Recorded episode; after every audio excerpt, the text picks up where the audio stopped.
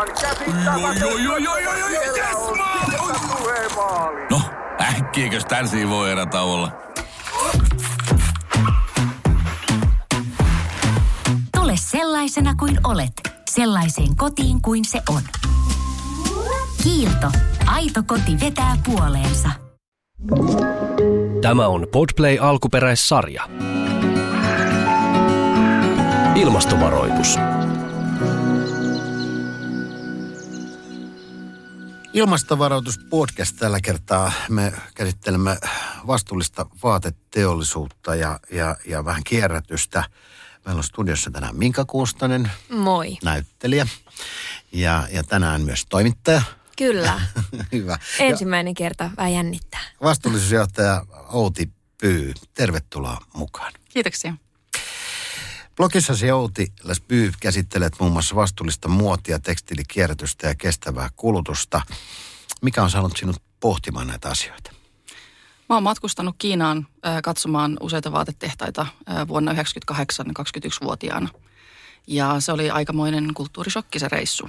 Se aiheutti sen, että mä jouduin muuttamaan kokonaan sen oman tekemisen niin kuin suunnan. Olin silloin kouluttautumassa parhaillaan ompelijaksi, mittatilaus-ompelijaksi, ja siinä menikin sitten seuraavat 10 vuotta ennen kuin sain asiat sellaiseen reilaan, että pystyi elämään tämän asian kanssa paremmin. Ja sittenhän mä perustin blogin ja Instagram-tilin ja koulutin itseni näihin vastuullisuusasioihin niin, että pystyy puhumaan niistä sitten kaikille muille. Miten lähellä, Minka, sinulla on nämä asiat? Paljon joudun pohtimaan valinnoissa sekä niin kuin työhön ja erilaisiin tilaisuuksiin liittyen tavallaan, että millä asioilla, niin kuin, mitä haluaa kantaa päällään ikään kuin, mitä viestiä vie eteenpäin. Ja mä oon tutustunut Outin vastuullisuusvaikuttamiseen ja saanut sieltä tosi paljon vinkkejä, ja siksi mua kiinnostaa tosi paljon kuulla, koska mä tiedän, että Outilla on ihan hirveästi tietoa tästä aiheesta ja mä haluan oppia lisää. Tämä on tosi mielenkiintoista ja tärkeää tietoa ihan jokapäiväiseen elämään kaikille ihmisille. Kaikki ihmiset tarvii vaatteita, kaikki ihmiset tarvii tekstiilejä tai niin. Ja kaikkien ihmisten pitää myös päästä tarpeettomista eroon, että nyt tänään me saadaan työkaluja vähän siihen, että mihin meidän kannattaa kiinnittää huomiota ja mitä kannattaa tehdä. Miten suomalaisten tekstiilialaan liittyvää hiilijalanjälkeä voitaisiin pienentää? No, meidän pitäisi saada tuotantoa pois tuolta Kaukoidästä. Kiinassa ja näissä muissa halpamaissa, niin siellä on hyviäkin tehtaita, että ne kaikki ei ole tosi huonoja. Mutta suurin osa esimerkiksi kankaista valmistetaan edelleen Kiinassa, vaikka sitten ne tuotaisiin tänne Eurooppaan niin kuin ommeltavaksi. Ja suurin osa kiinalaisista tekstiilitehtaista niin kulkee edelleen ihan hiilellä. Niin se olisi niin kuin tosi tärkeää, että nyt niin kauan ennen kuin Kiina maana esimerkiksi, se on siis, niin, mä puhun pelkästään Kiinasta, koska se on niin valtava tekijä niin tuolla tekstiilimarkkinoilla, niin kauan ennen kuin me saadaan Kiina valtiona muokkaamaan se tuotantorakenne vihreämmälle energialle. En tiedä, onko sellaista suunniteltu. Mä en ainakaan siitä kuulu vielä. Niin meidän täytyisi saada niin kuin sitä tuotantoa, sitä nimenomaan materiaalien alkupäätuotantoa, niin puhdistettua se hiili pois sieltä kokonaan. Ja se on aika pitkälle yritysten tehtävä. Ja se on tosi vaikeaa itse asiassa. Mä kun on konsultoinut tekstiilialan yrityksiä, niin se on niin kuin kuluttajana tavallaan helppo sanoa, että hei, tehkää paremmin ja pienentäkää hiilijalanjälkeä. Mutta sitten kun esimerkiksi Euroopassa ei ole läheskään kaikille vaatetyypeille, esim. Ulkoiluvaatteille, mitä me tarvitaan aika paljonkin, niin niille ei välttämättä löydy siis tehdasta Euroopasta, joka oikeasti osaisi tehdä niitä. Et ne on aika pitkälle siellä Kiinassa. Et me joudutaan tässä vähän niin kuin, tämä on tämmöistä pelaamista, että niin kuin, mitä firmat pystyy tekemään. Ja sitten taas toisaalta mä en itse esimerkiksi tykkää siitä, että tuotteita alettaisiin valmistamaan semmoisista kuiduista, jotka esimerkiksi ei ole suunniteltu jollekin tietylle vaatetyypille. Siksi mä en itse niin kuin vihaa mitään tiettyjä kuituja. Polyesterilläkin on ihan paikkansa. Mutta joo, se alkupäämateriaalituotannon niin kuin hiilijalanjäljen laskeminen ja muokkaaminen vihreämmälle energialle, niin se olisi tosi tärkeää. Et mä tässä toivon, että Kiina saa tällaisen vihreän herätyksen. Niin, että voimme toivoa tällaista. On siellä paljon muutakin asiaa, mitä pitäisi parantaa, mutta toi olisi semmoinen, mikä auttaisi tosi paljon. Toivotaan, että toi toi olisi mahdollista. Mm. Mutta samaan aikaan täytyy tietysti Kiinasta sanoa, että luonnonkadon osalta niin Kiina tekee aika paljon tänä päivänä. Että kyllä ympäristö- ja ilmastoasiat siellä kuitenkin kiinnostaa, että siinä mielessä positiivisia asioita varmaan. Miten, minkälaisia asioita saatat huomioon, kun sä valitset vaatteita tai kodin teksteillä ja hankit? Mä kiinnitän huomiota siihen, että missä se on valmistettu. Ensinnäkin suosin kotimaisia brändejä ja mistä materiaalista, mutta niin usein jos on vastuullinen suomalainen yritys, niin siellä on mietitty niitä materiaaleja tosi tarkkaan. Ja suosin niin kuin kierrätettyä vaatetta, että tosi usein ostan käytettynä. Ja sitten seuraava vaihtoehto on mulle usein sitten, että mieluiten eurooppalainen yritys, sit, jos ei löydy kotimaista. Ja missä järjestyksessä se menee? Oliko Minka oikealla jäljellä? On, siellä on. Mun Instagramit on luettu. Mä oon tehnyt Instagramiin sellaisen niin kuin ostojärjestyksen. Siinä on, mitä siinä on, 8 vai 10 eri kohtaa. Eli, ja siellä lukee just tällä tavalla, että osta käytettyä. Jos et löydä käytettyä, niin osta kotimaisen firman Suomessa valmistettu tuote. Jos ei löydy, niin sitten kotimaisen firman Euroopassa valmistettu tuote. Ja niin kuin tällä tavalla, mä en nyt muista sitä tarkkaa järjestystä, mutta tuossa järjestyksessä mullakin menee. Suurin piirtein se menee. Eli tavallaan se ajatus on siinä se, että kun kaikkia tuotteita sä et löydä tavallaan kotimaisina tai Suomessa valmistettuna, se on täysin mahdotonta, niin sillä tavalla, kun sitä käy sitä ostojärjestystä tuossa järjestyksessä läpi, niin silloin siellä toteutuu ympäristövastuu ja taloudellinen vastuu ja sosiaalinen vastuu niin kuin mahdollisimman laajasti. Et mä oon pyrkinyt niitä kaikki huomioimaan siinä järjestyksessä. Mutta sitten, jos toki on itsellä omassa henkkohta-arvojärjestyksessä esim. Ihmisoikeudet tosi tärkeitä tai vaikka eläinten oikeudet tosi tärkeitä, niin toki se ohjaa sitä ostojärjestystä sitten niin kuin aika paljon vähän eri suuntaan. Miten Suomessa, kuinka hyviä ja vastuullisia kuluttajia Suomessa tekstiili- ja vaateteollisuudessa ihmiset ovat? No me ollaan tekstiilipuolella kuluttaminen itse asiassa ei ole noussut enää merkittävästi viimeisen 10 vuoden aikana. Et me ollaan niin kuin siinä tavallaan löydetty semmoinen niin kuin hyvä taso. Suomihan on aina ollut tämmöinen kierrätetyn tavalla, niin kuin tämmöinen kirppismaa. Ja se on meille niin kuin aina ollut osa kulttuuria olennaisesti, että se on ollut tosi hyvä. Mutta sitten se kuluttamisen määrä, niin sehän on siis lisääntynyt sit muissa kategorioissa, esimerkiksi elektroniikassa ja tämän tyyppisissä. Että niihin me käytetään ihan siis massiivisesti enemmän rahaa kuin mitä aikaisemmin.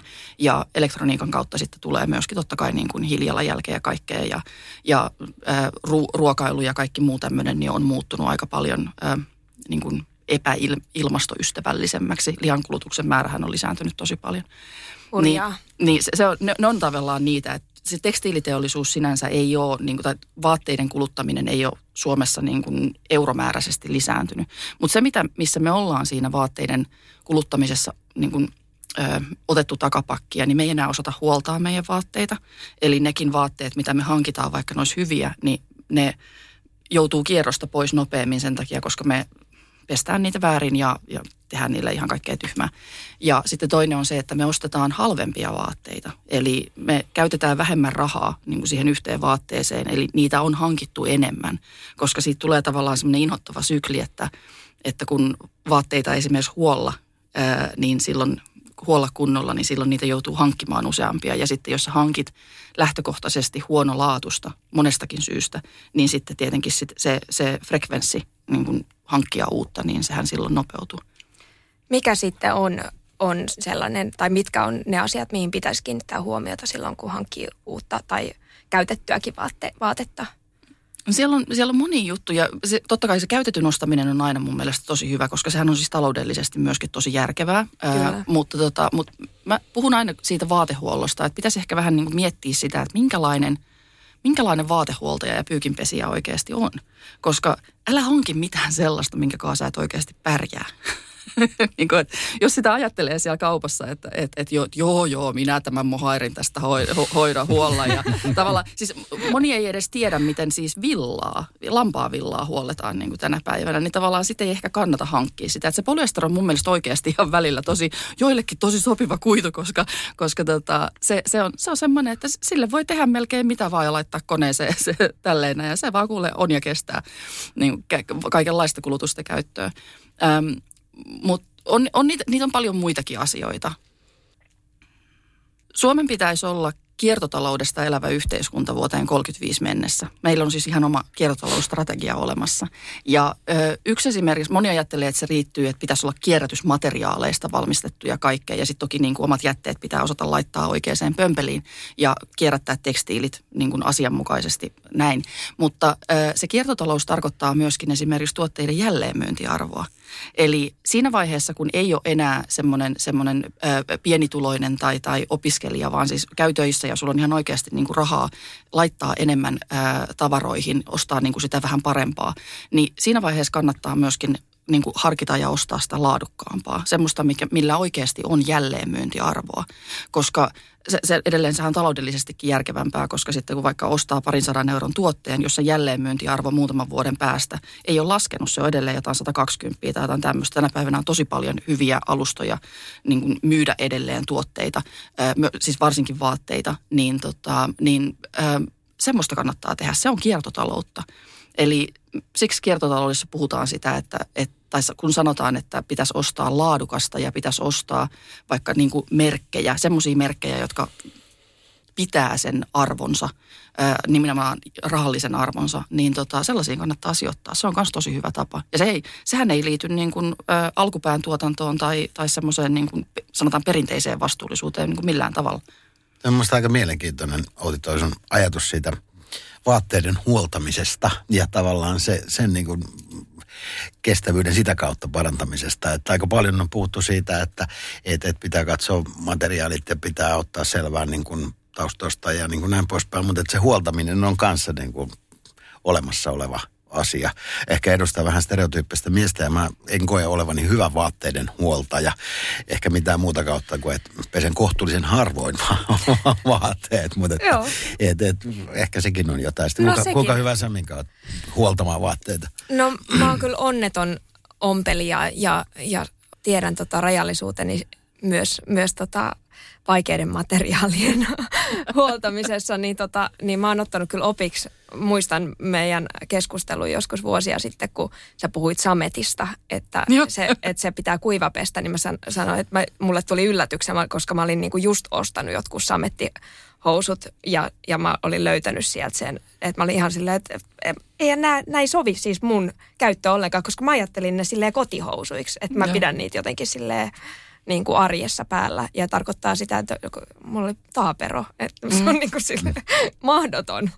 Niin, joo, se sametti on erikoismateriaali. Sitä tänä päivänä jotenkin myydään niin joka paikassa, niin se on ehkä silleen tavallistunut, mutta se on erikoismateriaali. Se on nukkapintainen materiaali ja jos se kastellaan, niin se on nukkalanassa sen jälkeen kuin viljapelto elokuussa. Että se on niin kuin, ei kannata kastella sitä välttämättä. Tai sitten jos sen kastelee, niin sen täytyy olla niin semmoista matalanukkasta samettia, että sitten se on enemmän semmoista niin kuin veluuria. Sellaista voi sitten vähän pestä, miten sattuu. Aivan.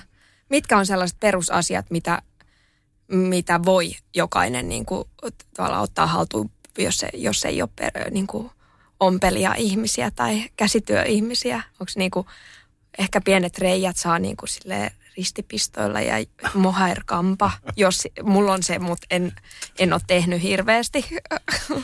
Siis mä oon tehnyt semmoisen 1,5 tunnin vaatehuollon niin kuin semmoisen tiiviin paketin. Siinä käydään, se on ihan siis YouTubesta löytyvä niin kuin luentosarja, siinä on 5 osaa. Mä käyn siinä läpi kaikki niin kuin pyykin lajittelun ja kaikki pesuaineet, mitä niillä oikeasti kuuluu tehdä ja mihinkä pesuaineet aineen kuuluu niin kuin mihinkin ja minkä takia niitä käytetään eri tavalla. Ja sitten siellä on just nämä kaikki, nämä vaatehuollon muut välineet, että mitä niillä sitten niin kuin kuuluu tehdä, että toi tolle tekstiili ja toi tolle.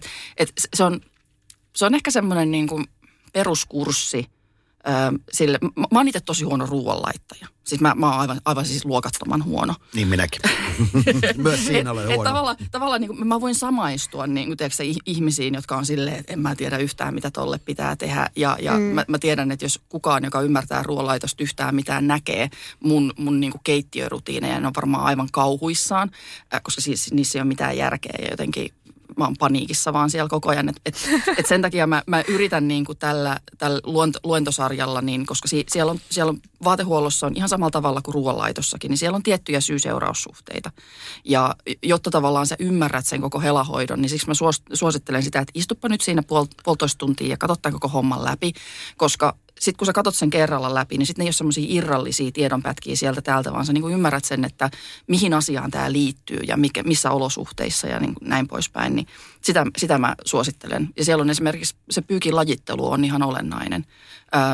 Ja yksi semmoinen kanssa, mikä mulla tulee aina mieleen, että aina kun menee esimerkiksi tälleen nyt kevään kynnyksellä, kun ollaan tässä näin kaupoihin, on tullut kaikkia uusia hienoja kivoja juttuja ja kaikkia värikästä ja tälleen, kun kesä on tulos, niin jos sä meinaat ostaa esimerkiksi jonkun uuden tekstiilin, niin mieti, että onko sulla mitään sen väristä kotona entuudestaan.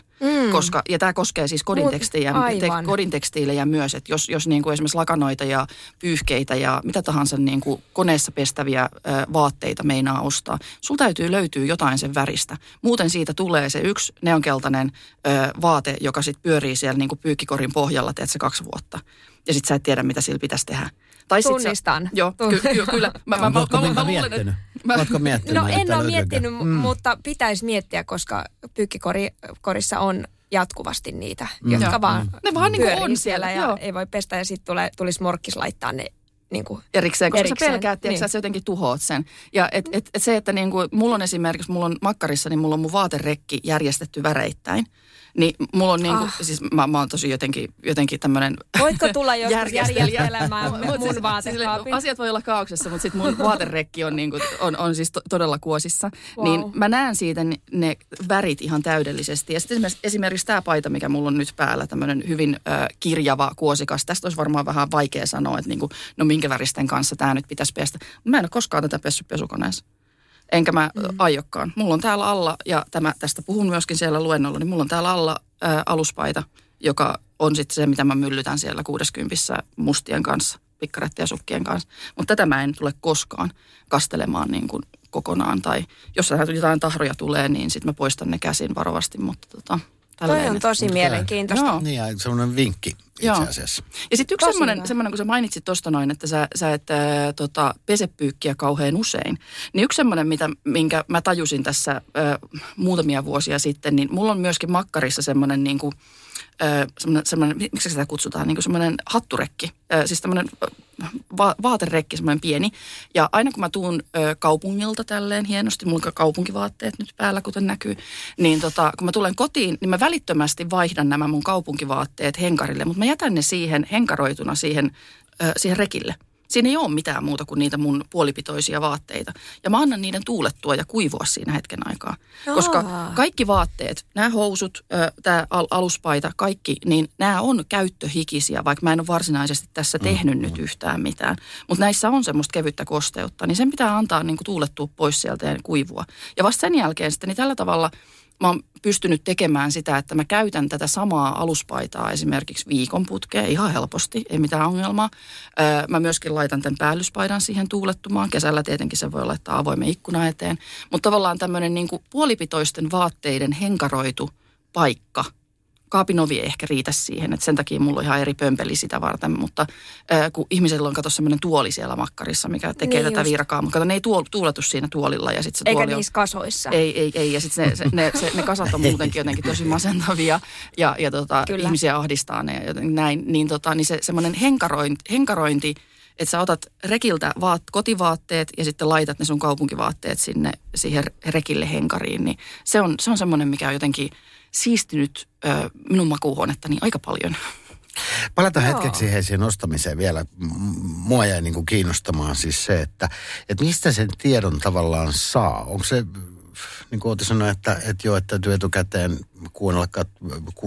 kuunnella Outia tai katsoa jostain, vai että miten se, kun sä menet kauppaan, niin mistä sä saat sen tiedon, että mitä kannattaa ostaa, tai vai onko se edes mahdollista, vai tänä päivänä peruskaupan myyjä ei varmasti ihan pysty kertomaan, ja toisaalta hän on myös myymässä siellä jo, että kuinka luotettavaa tietoa välttämättä sieltä saa. No itse asiassa aika harvat kaupan myyjät esimerkiksi tietää brändin vastuullisuudesta yhtään mitään. Eli se kannattaa kyllä käydä lukemassa niin kuin sieltä nettisivuilta.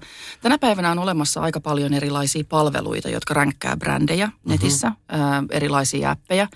Minä muun muassa teen esimerkiksi meidän yritykselle sitä yritysvalidointia, eli sen takia niin kuin näitä tämmöisiä listauksia on olemassa, että sitä voi niin kuin ulkopuolisen toimijan niin näitä käydä katselemassa etukäteen, että miten hyvin ne on siellä ränkännyt. Tärkeintä on ehkä semmoinen, että ostaisi semmoista, niin kuin mikä oikeasti menee käyttöön ja tavallaan mikä on, niin kuin, että se olisi mahdollisimman laadukasta, niin laadukasta kuin mitä vaan niin kuin omalla budjetilla pystyy ostamaan. Ja että se olisi semmoinen vaate, joka on varmasti niin kuin käytössä pitkään. Ja jos on pakko ostaa semmoinen niin kuin lyhytaikainen vaate johonkin tiettyyn tilaisuuteen, niin sitten se kannattaa melkein niin kuin lainata tai vuokrata tai just esimerkiksi ostaa käytettynä tai sitten katsoa sitten, että sen kanssa pistää kiertoon niin kuin aika nopeasti, koska sehän on rahaa, mikä roikkuu sen rekillä muuten käyttämättömänä. Niin monet värit on esimerkiksi sellaisia, että sit ne kestää tietyn ajan, vaikka kuvittelee, että ne jotenkin pysyisi, mutta joo, tunnistan ton. Et mulla on esimerkiksi, mulla on siinä omalla vaaterekillä ne semmoiset niinku ne makeitten jännien edustusvaatteiden niinku osio, niin on semmoinen, minkä pitää niinku kiertää tosi nopeasti. Mä käyn sen niinku pari kertaa vuodessa läpi ja kaikki, mitä mä en ole käyttänyt niinku sen puolen vuoden aikana, niin lähtee saman tien niinku uudelleen myyntiin. Että siellä pitää semmoinen niinku terve kierto olla siinä hommassa. Ja sitten tosiaankin ne materiaalit. Se vaatehuolto on ihan olennainen. Mä jotenkin, ihmiset aina ajattelee, että se on, totta kai se on yritysten vastuulla hoitaa se tuotantokuntoon, ja sitä ne tekeekin, mutta se on vähän hidasta se homma. Mutta sitten jos kuluttaja ostaa sellaisia tekstiilejä, jonka kanssa ne ei pärjää niin kuin vaatehuollon kannalta, ja sitten vähän huolimattomuutta ja laiskuutta, ja sitten ihan siis puhtaasti ajanpuutteen takia, niin ne sitten vaikka jotenkin pesee väärin. Niin siis sen koko sen tuotteen, kaikki ne materiaalit ja niihin käytetyt luonnonvarat on sen jälkeen niin kuin pilattu. Niin se on niin kuin se riski siinä, mitä mun mielestä pitäisi ymmärtää kuluttajalla, että niin kuin niillä on tavallaan vastuu niistä materiaaleista, mitä siihen tuotteeseen on niin kuin käytetty. Ja siksi se vaatehuolto on niin tosi tärkeä niin kuin perehtyä siihen. Joo. Kuinka paljon laatu ja raha kulkee käsikädessä? Voiko tavallaan pienellä rahalla saada laadukasta tai ja vastuullista ennen kaikkea? No siis silloin, kun se on niin kuin tänä päivänä valmistettua vastuullisuutta, niin se ei kyllä varmastikaan ole sitä halvinta mahdollista, koska vastuulliset yritykset yleensä satsaa myöskin laatumateriaaleihin ja eurooppalaiseen tuotantoon ja reiluihin palkkoihin ja näin poispäin. Eli totta kai ne on silloin kalliimpia, mutta sitten jos on niin onnellisessa asemassa, että esimerkiksi siihen omaan tyyliin sopii vaikka esimerkiksi vintagevaatteiden käyttäminen. Vintagevaatteethan on ihan superhalpoja ja ne on todella, todella laadukkaita. Se 70-luvun, 80-luvun polyester on aivan siis mielettömän laatusta niin kuin tämän päivän polyesteriin verrattuna. Et sieltä voi saada, ja niin kuin nuorisohan yleensä niin kuin tykkää niistä tosi paljon. Ne on jotenkin makeita ja erilaisia, kun ne ovat elänyt niitä vuosikymmeniä, niin se on jotenkin ihanaa. Mutta sitten tänä päivänä kyllä, niin siis se käytetty nostaminen on tosi hyvä. Suomessa on tosi paljon niin kuin nettipalveluita, alustoja, niin sieltä saa kyllä käytettynä melkein minkä tahansa laista vaatetta hankittua. Ja nykyään niihin pystyy laittamaan kaikkia semmoisia, niin kuin, mitä niitä hakutoimintoja, että ilmoita mulle, jos tämmöinen tulee myyntiin. Ja mulla on itsellä semmoinen, että mä niin kuin mietin, että mitä mä oon hakemassa. Ja niistä tulee semmoisia hitaita toiveita. Eli mä haen jotain tietyn tyyppistä vaatetta ja sitten mähän pyörin esimerkiksi torissa päivittäin. Siis pyörin kaikenlaisia asioita katsomassa siellä. Ja sitten mulla on pari muutakin kauppaa, missä niin kuin noita platformeja, missä mä käyn katsomassa. Mutta se on semmoista hidasta ostamista, eli sä käyt siellä usein, mutta sitten sä niin kuin harkitset niitä ostoksia, mitä siellä, niin kuin, mitä siellä niin kuin näkyy ja mitä on. Eli se uuden tyyppinen kuluttaminen, niin se ei ole enää niin impulsiivista kuin aikaisemmin. Et se on tärkeämpää, että sä mietit, että käytänkö mä tota oikeasti ja tarvitsenko mä nyt tätä vaatetta. Ja sitten jos sä huomaat, että sä ajattelet sitä, että kyllä mä nyt oikeasti tarviin ton niin kuin vielä muutaman kuukauden päästä, niin sitten sä ehkä ihan todennäköisesti tarvitsetkin sen. Mm. Mutta kyllä mulla on aika moni asia jäänyt ostamatta, kun on sillä tavalla, että no, katsotaan, muistanko mä tämän enää niin kuin parin kuukauden päästä. Kyllä. Viime viikonloppuna 2 tyttären kanssa Portobello Roadilla Lontoossa ostaessa vintagevaatteita, niin ihan en yhdy tuohon edullisuuteen kuitenkaan niin kauan aikaa, kun minä isän lompakosta ne vintagevaatteiden ostaminen. Aha, mutta niin, siellähän on kuratoitu valikoima. Se on, se palvelu on se, mikä siellä maksaa. Aha. Joo, koska siis ne vintagevaatteet, niin mun mielestä itse asiassa aika paljon Suomessa, jos puhutaan ihan siis semmoisesta vintagesta, joka on 90-lukua tai vanhempaa, niin niiden hinnathan nousee koko ajan, koska niitä ei ole valmistettu enää 20 vuoteen. Se on ihan siis, se on niin kuin hyvää viiniä. Niin, ne on, totta kai niiden täytyykin olla arvokkaampia, mutta sitten vielä Lontoossa ja siis kyllähän Helsingissäkin on paljon ihan tämmöisiä erikoistuneita putiikkeja, joilla on ihan tietyn tyyppinen valikoima. Yeah. Niin ne käyttää tosi paljon aikaa ja vaivaa ja kontakteja. Se on arvokasta se tieto, että mistä tavallaan niitä tietyn tyyppisiä juttuja löytyy. Niin se on se, mistä sä maksat sille. Sitten sä voit vaan kävellä ovesta sisään ja sieltä löytyy aina varmasti jotain just siihen juttuun sopivaa. Kyllä. Se on eri kuin sitten Uffi tai Fida tai joku vastaava, jos toituu tekee ihan hirveän työn tavallaan, että löytää oikeasti sieltä. Onhan niilläkin niitä kuratoituja ihan siis vintage-uffeja ja vintage-fidoja. Mutta sitten se, että ne on niitä kalliimpia, ne on Helsingin keskustassa, niillä on niinku kuratoitu valikoima. Mutta sitten jos menee niinku tonne maakuntiin tai pienempiin kaupunkeihin tai sitten niinku tonne Helsingin laitaseuduille, niin siellä on huomattavasti edullisempaa, mutta siellä joutuu sitten käymään ja penkomaan ja katselemaan. Joo, se oli mielenkiintoista. Näissä oli 80-90-luvun, taisi olla 70-luvunkin vaatteet aika pitkältä siis. Niin, ja tietyn tyyppistä, että en tiedä, mille vuosikymmenelle, minkä sinä haluaisit niin palata vaatimuksessa. Katso sitä maailmaa niin vähän eri tavalla. Niin, okay. Mä rakastan vintagevaatteita ja musta on ihanaa se, että vaatteilla on tarina. Ja mulle niin kuin jotenkin, joku kysyy joskus, että voisiko mulle ostaa jo lahjaksi jotain käytettyä, niin mä ajattelin, että se on suurinta rakkautta.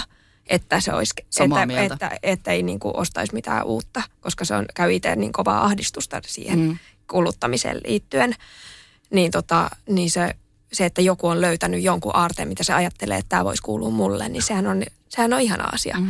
Että toi on niin kuin muuttunut tavallaan ja tullut ihan hirveästi lisää erilaisia tosi makeita yrityksiä, jotka niinku tekee hirveästi niinku kuratointiduunia sen kanssa, että tulisi erilaisia aarteita meille käyttöön, mitä on jo olemassa. Ja se on musta tosi kiinnostavaa. Vintagevaatteissa on vielä se hyvä puoli, että ne on oikeasti tosi toiminnallisia. Vaatteissahan on aika lailla keksitty kaikki, mitä niissä voi keksiä. Siis ihan niin kuin taskujen asettelun ja leikkausten ja kaikkien tällaisten toimesta. Ja siitä tiedosta on tosi paljon menetetty nyt sen jälkeen, kun tuotantorakenteet on niin kuin muuttunut halpamaihin ja niitä on tavallaan yksinkertaistettu. T-paita on tehty paremmin 80-luvulla ja 70-luvulla kuin mitä se on tehty tänä päivänä, puhumattakaan kaikista muista vaatteista. Ja se on musta niin kuin vintagevaatteessa. Silloin kun mä olin itse vintageliikkeessä töissä, niin mä aina esittelin mun kollegoille siellä myymälässä se, että katsokaa tätä näiden 70-luvun housujen taskurakennetta, että tää on siis nerokas. Ja ne oli ihan silleen, että voiko taskun tehdä tuolla tavalla. Ja sitten oli ihan silleen, että tämähän on mielettömän käytännöllinen. Tänne mahtuu asioita. Tämä on jotenkin tosi hyvä. Mä oon silleen, että tämän takia niin kuin, se olisi tosi kiva, että jos suunnittelijat esimerkiksi tutustuisi näihin vintagevaatteisiin ja pitäisi siitä vanhasta tiedosta. Mutta jos haluaa saada oikeasti mukavia, käytännöllisiä, kestäviä vaatteita, niin vintage on superhyvä vaihtoehto siihen. Monessa asiassa ollaan menty eteenpäin, kun tullut aikaan mennyt, mutta tuossa asiassa niin kuin ei olla selkeästi menty. Niin kuin, ja sitten tuohon liittyy varmasti paljon se halpakulttuuri, niin kuin halpavaatekulttuuri, mikä on, niin kuin, että ne oikeasti menee helposti rikki ja on kertakäyttöisiä, niin se on hurjaa. Ja monella kirppiksellä ei edes oteta niin kuin sinne rekkiin edes niitä halpavaatteita, jos yhtään niin kuin kuratoidaan. Joo, ja se on ihan oikein. Ehdottoman oikein, koska ne on aivan siis eri maailmoista ne vaatteet. Vaatteiden hintarakenne on muuttunut valtavasti 70-luvulta tähän päivään. Jos mä kerran tein semmoisen selvityksen, missä mä tsekkasin, että mikä oli suomalaisen mediaanitulot 70-luvun lopulla ja mitä ne oli silloin. Mä tein sen joskus 6-7 vuotta sitten ja mitä ne oli niin kuin silloin. Ja sitten mä soitin kaikki mun vanhat farkkukauppakaverit läpi ja silleen, että muistatko mitä 80-luvulla ja 90-luvulla maksoi Levixet ja monet muut farkkumerkit. Että mikä se niiden hinta on, niin kuin numerohinta on ollut silloin. Ja sitten mä tein siitä niin kuin Excel-taulukon, missä mä laskin, että jos sä oot ostanut 70-luvun lopulla tai 90-luvulla farkut, niin kuinka paljon se on ollut sun keskimääräisestä niin kuin vuositulosta, se yksi vaate. Ja tänä päivänä, kun sanotaan, että vaatteet on liian halpoja, niin sillä tarkoitetaan juurikin tätä. Eli se sama vaate, minkä sä ostat tänä päivänä, niin se on oikeasti maksanut niin kuin 5-8 kertaa enemmän silloin vuosia sitten. Et siksi ne on liian halpoja. Ja kyllähän niin kuin jos mietit vaikka vaatekaupoissa, mitä asiat maksaa siellä, niin eihän niin kuin se numero, mikä niissä hintalapuissa on, niin ei se numero on muuttunut miksikään niin kuin 15 vuoteen. Rahan arvo on muuttunut sinä aikana valtavan paljon. Meidän palkat on ollut pakko nousta, vuokrat on noussut, kaikki on niin kuin numeroissa noussut, inflaatio on vierhaalta arvoa veke. Ja se teepaita vaan maksaa saman verran kuin ennenkin.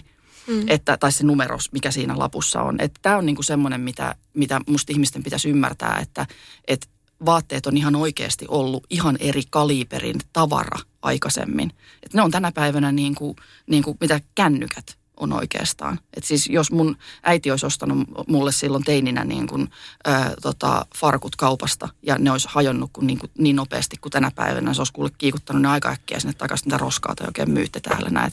Tämä maksoi meille näin ja näin paljon meidän vuosituloista. Kyllä. Mitä sitten kun halutaan siitä niistä omista vaatteista eroon ja haluaa kierrättää ne, niin tuohon liittyy iso prosessi tavallaan, että miten eri tavoin tekstiiliä pitäisi kierrättää. Ja sä oot luonut siihen myös tosi tarkan ohjeistuksen. Pystyisit sä avaamaan sitä?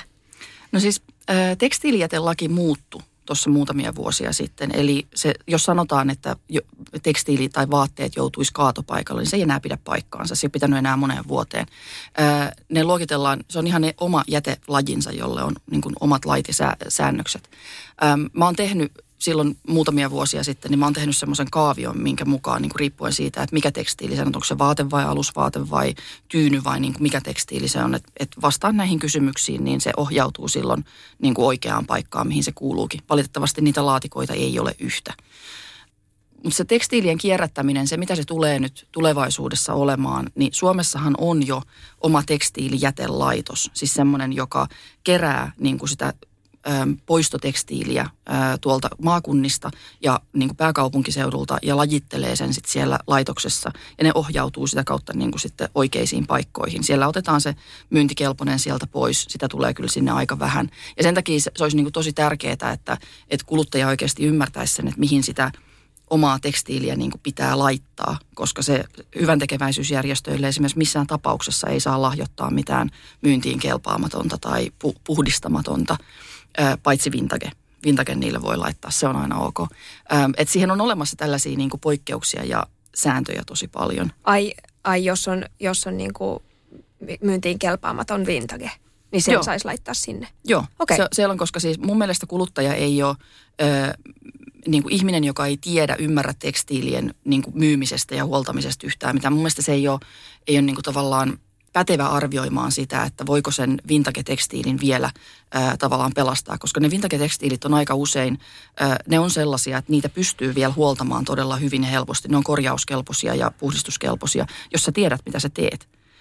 Ne pystytään myymään second handille ja ne on tosi arvokasta tekstiiliä. Ne ei saisi joutua niin kuin tonne polttolaitoksiin, kun niiden pitäisi pysyä kierrossa mahdollisimman kauan. Ne myydään sitten siellä niin kun, hyväntekeväisyysjärjestöjen kirppareilla, ne myydään niin kun vähän halvemmalla hinnalla, mutta ne aika usein ostaa semmoiset tyypit, jotka on silleen, että vitsi, hei makea, ihana vaate.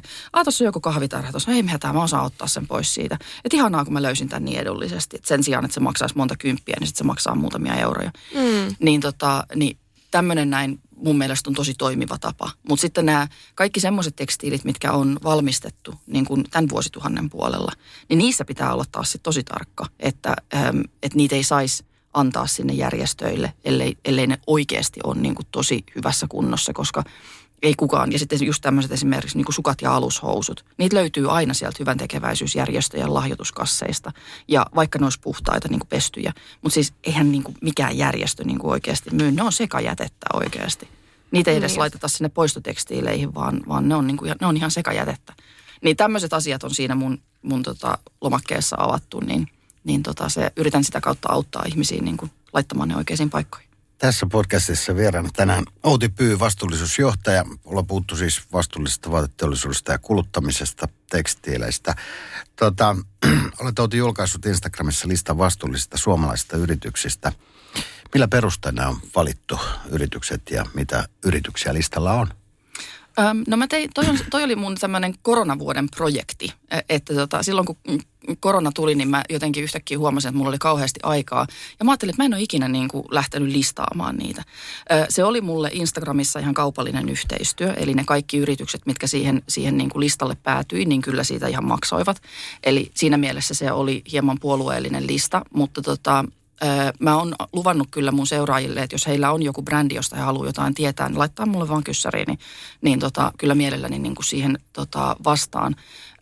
Mulle itselle, kun mä katsoin sitä listaa läpi, niin siis Suomessa on tosi paljon vastuullisia yrityksiä. Mä olin jotenkin itse tosi positiivisesti yllättynyt siitä, että miten paljon niitä on. Ja toki mä, niin kuin mä selitän esimerkiksi niiden storien alussa, ne löytyy mun Instagramista sillä tavalla, että siinä on ensin niin kuin se selitys siitä, että millä perusteella ne on valittu. Ne on valittu mun henkilökohtaisen arvomaailman pohjalta.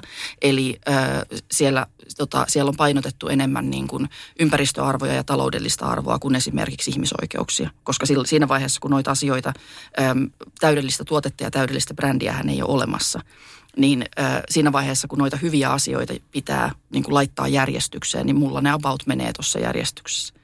Et toki ihmisoikeudet on todella tärkeä asia, mutta jos mun on pakko valita noista kolmesta, niin ne kyllä jää sinne kolmanneksi. Jollekin mulle se voi mennä eri tavalla. Löysitkö samalla kun teet tätä työtä niin sanottuja likaisia yrityksiä, joilla arvot eivät todellakaan ole kunnossa, tai viherpesu ehkä vähän on muuttanut sitä yrityskuvaa, mutta Kyllä niitä valitettavasti on. En nyt tässä rupea niin kuin nimeämään, he kyllä tietävät vallan hyvin, ketä he itse on, mutta kyllä mulla on semmoinen niin kuin epävirallinen lista yrityksiä, kenen nettisivuilla mä käyn ihan säännöllisesti katsomassa, että olisikohan tämä nyt menossa yhtään parempaan suuntaan. Ja joka ikinen kerta, kun he julkaisee esimerkiksi näitä vastuullisuusraporttejaan vuodessa, niin käyn aina lukemassa ne läpi. Mutta ne on yleensä, mitä isommiksi yrityksiksi mennään, niin sen huonompi niin kuin se vastuullisuuden tilanne on. Ja se on tosi paljon sen yrityksen johdosta kiinni. Eli siinä vaiheessa, kun yritys oikeasti kirjoittaa sinne omaan strategiaansa ja niihin liiketoiminnan sääntöihin, mitä ne noudattaa, että meistä tulee vastuullinen yritys, niin se laiva alkaa kääntyä aika paljon nopeammin kuin siinä vaiheessa, jos siellä ollaan vaan silleen, että no me tehdään tällaista skandinaavista, kaunista, modernia fashionia ihmisille, moderneille ihmisille, niin ei siellä silloin, jos ei siellä strategiassa lue se vastuullisuus arvomaailmana, niin ei se silloin niin kuin jalkaudu sinne yrityksen toimintaankaan millään tavalla. Auttaako se yhtään, että jos jollain isommalla yrityksellä on niitä tuotteita, jotka on merkitty sillä, että tämä on vastuullisemmin valmistettu, kun siellä on niin kuin ihan hirveästi sitä kaikkea muuta? No mä katson niitä vähän sillä tavalla, että kun mä tarkastelen aina sen yrityksen koko liiketoimintaa. Joo. Et jos sulla on niinku yritys, jonka liikevaihto on kymmeniä miljoonia tai jopa satoja miljoonia, niin mua kiinnostaa se, että totta kai ne yksittäiset tuotteet voi olla ihan ok. Mutta sitten kun mua kiinnostaa se, että mikä osa näiden parempien tuotteiden valmistaminen on siitä sen yrityksen koko liiketoiminnasta. Ja jos se on oikeasti joku niinku prosentti, niin silloinhan se on aivan täyttä viherpesua. Niin. Ja ne yrittää vaan sille niinku saada vastuullisesti ajattelevia kuluttajia niin kuin sen brändin piiriin. Mutta kyllä niiden täytyy sen yrityksen koko sen liiketoiminnan pitäisi olla kokonaisuutena, niin pitäisi mennä sinne parempaan suuntaan. Siellä pitäisi olla joko hiilijalanjälkisuuntaviivoja tai valmistusmaasuuntaviivoja, näitä elämiseen riittäviä palkkoja, niin jotain tällaista oikeasti, mitä kohti ollaan menossa yrityksenä, ei pelkästään jonkun tietyn malliston tai tuotelinjan osalta.